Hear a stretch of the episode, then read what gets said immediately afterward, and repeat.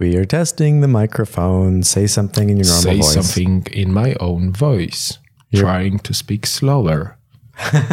Is this slow enough? Today is Tuesday, March 29th, 2019, and you're listening to the official Vue News. I'm Greg Pollack. And I'm Damian Dulisz. You can find links to all the stories we talk about in our weekly newsletter and on news.vuejs.org. I'm really excited today to have Damian Dulisz on the podcast for the first time. Damian, on a weekly basis, helps us with the Vue newsletter and putting together all the stories that we talk about here on the podcast. It's good to have you here. I'm happy that you invite me. I'm enjoying my first time in the US. It's amazing, I have to say. And I'm excited to be on the podcast. Yeah, Damian and I were just over at VueConf US over in Tampa. It was so exciting. Uh, there were so many great talks. I can't wait for every of those talks to be published. Yeah, as soon as the talks are live, we'll have them up on vuemastery.com and we'll let you know about it. Great. In case people don't know, Damian, where are you from? I'm from Wrocław, Poland, so it was a very long journey here, but not that uncomfortable as I thought it was gonna be. So Nice. Vue DevTools 5.0 is now officially released, and your browser may already be running it. Chrome and Firefox update the extensions automatically, so I'm already running the newest version. Yeah, this new version has a new routing tab, performance tab, settings tab, editable Vuex state, and a bunch of other new and improved features. And it also has dark mode, and I run all my applications in dark mode, so I'm glad the DevTools are following this pattern. There are two new Vue 3.0 RFCs. If you'd like to help uh, shape the future of Vue, make sure to check them out. First is the Vue Advanced Reactivity API for creating and observing standalone reactive values outside of components. This should open up many new possibilities, especially for library authors. For example, Vuelidate would be able to use this to hugely simplify the codebase. Yeah, the second is for dynamically injecting component lifecycle hooks. This allows you to dynamically hook into a component's lifecycle events after the component instance has been created.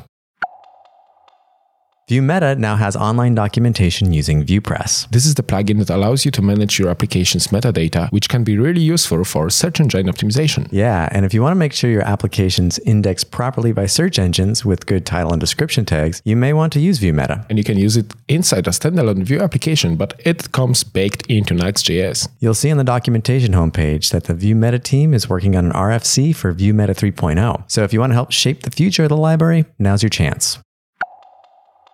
A few of the slides from VueConf US has already been posted, along with a few Vue.js Amsterdam videos. See our links on news.vuejs.org if you'd like to look through them. We also want to mention that Code Talks TV has a section on Vue if you want to watch more Vue presentation videos.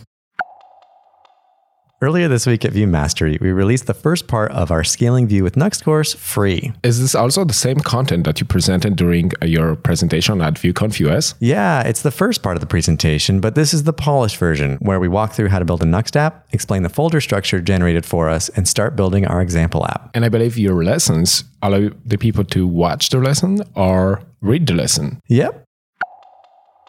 When creating components, it's a best practice to use the prop types. To specify if your prop is a string, integer, array, or otherwise. Exactly. And this week, Michael Thiessen wrote up five tips on getting the most out of the prop types. Anything interesting? Yes, especially the part where he shows how to add custom validation to your props. And Michael has some great examples of how to add a validation to ensure a prop has a certain value or a set of certain values. Check out the article for more tips.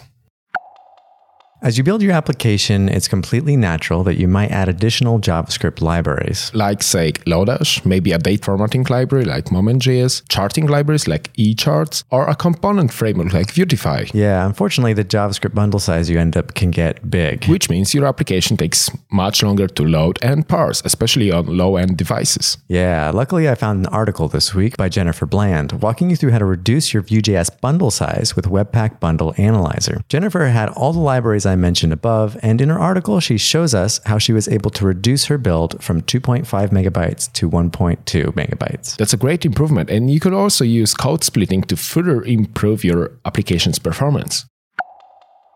Anthony Gore recently came up with a limitation of the Vue CLI tree. Specifically, if you want to rename the SRC directory. Oh, the slash SRC directory. Can you rename it or even host your source at the root level? Apparently, this is a bit difficult to do, but not impossible. In his article, Anthony shows how to add configuration to the Vue config file to override the default Webpack configuration. It's common to create global filters in your Vue app. Like formatting numbers into the US dollars format. Yeah, however, you may want to access these inside of a component method or a lifecycle method. So, Greg, is this possible? well, it is if you know about the dollar sign options object, which Firmino Changani shows in a blog post this week. That, that's the right answer, Greg.